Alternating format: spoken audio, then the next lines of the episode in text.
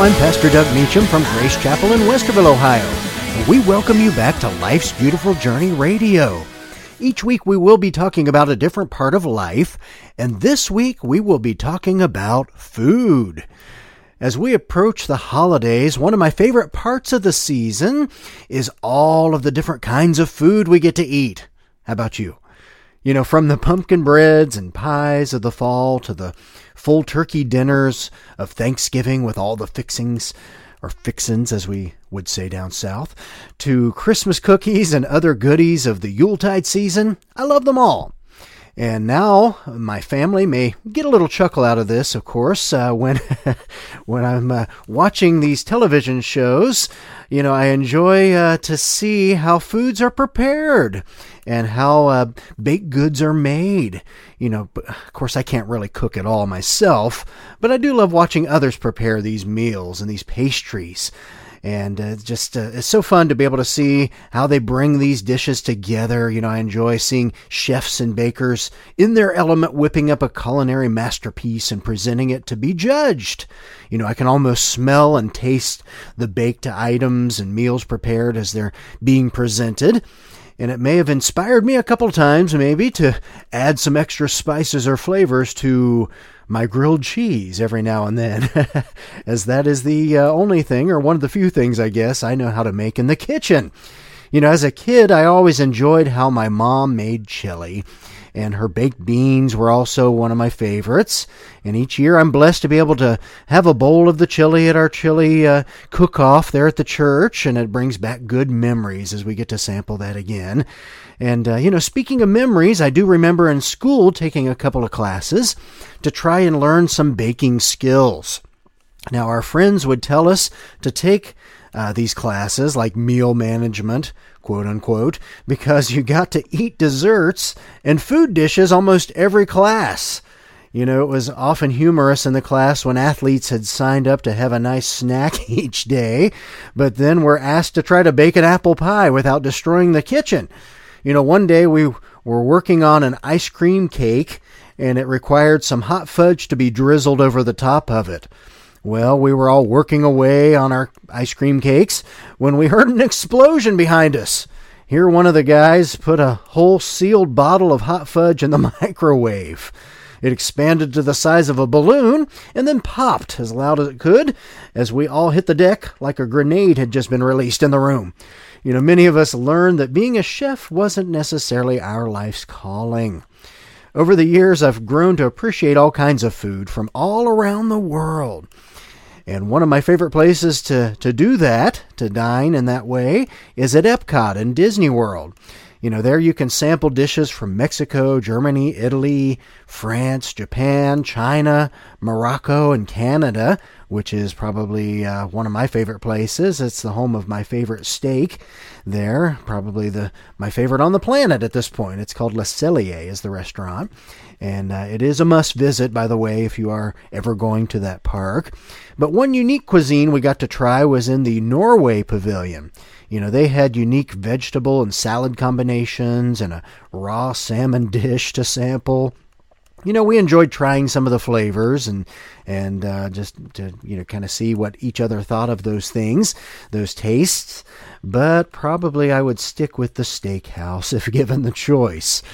Now, as a husband and a dad, you know, I'm blessed that my wife and daughter love to bake. Uh, there's always a little excitement brewing when you hear the various pans and mixing bowls being taken out of the cupboards, because I usually am one of the first ones to get to sample the merchandise when the ladies start baking. You know, there's uh, nothing like a soft, warm cookie, right, after it comes out of the oven. Mm-mm.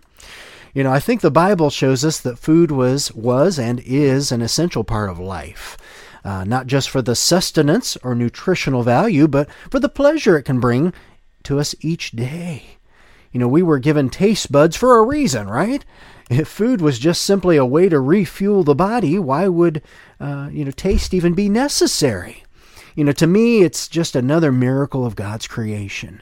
You know, our bodies were designed to encourage us to eat by craving different tastes that motivate us to seek food several times a day. You know, if you look at Jesus' life, he often would join with people for meals.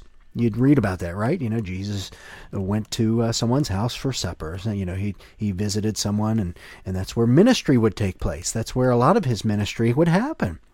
And one of the big miracles mentioned in the New Testament had to do with food. You remember which one?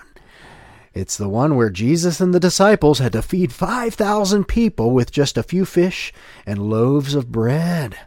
You know, the multiplication of the food that day not only changed the lives and strengthened the faith of the recipients of that food, but it also strengthened the disciples who saw it all unfold. And think about the last time Jesus was able to gather with all of the disciples, even Judas, who was there at the Last Supper.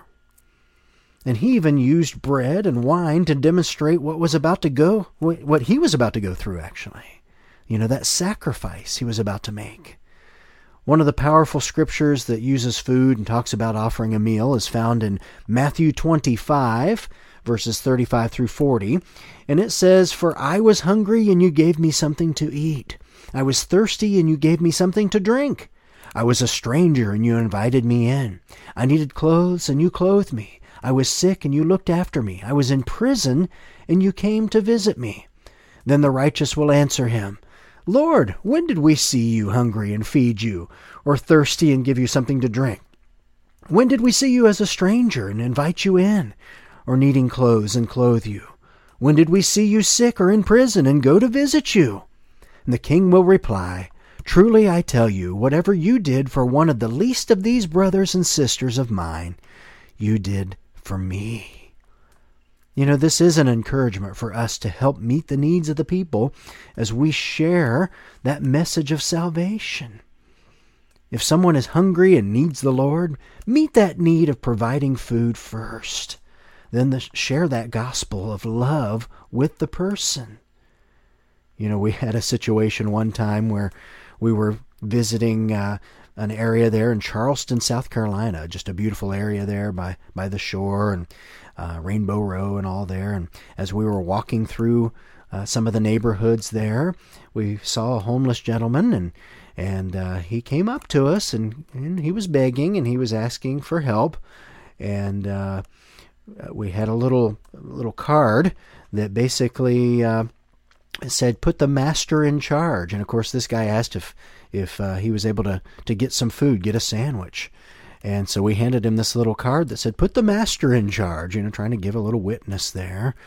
And he he looked at the card and held it up, and then he looked at us and he said, "So do I take this to the restaurant here and get a sandwich?"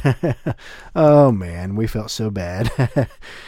Uh, so we went ahead and gave him some money to go get some food first because you need to meet that need. You know, you'll grab the heart and attention of that lost soul by feeding their belly which will then open up that door for the Lord's love to penetrate the heart and change that person's life. So hopefully you won't look at food the same way from now on. Yes, we can enjoy the bounty of what God has given us this holiday season and enjoy the tastes of all the goodies that might come our way. But don't lose focus on what truly matters in this life, and that food can simply be a stepping stone of opportunity to further the gospel by providing a meal for that is the best way to travel through life's beautiful journey, isn't it? You know, our podcast again is sponsored by Grace Chapel Community Church, and more information can be found about the church at gracechapel.us. That's gracechapel.us. Remember, you can also send me an email directly to Pastor Doug Meacham at yahoo.com. Again, that's Pastor Doug, M E A C H A M, at yahoo.com. So, won't you join us again next week for Life's Beautiful Journey? Thanks again.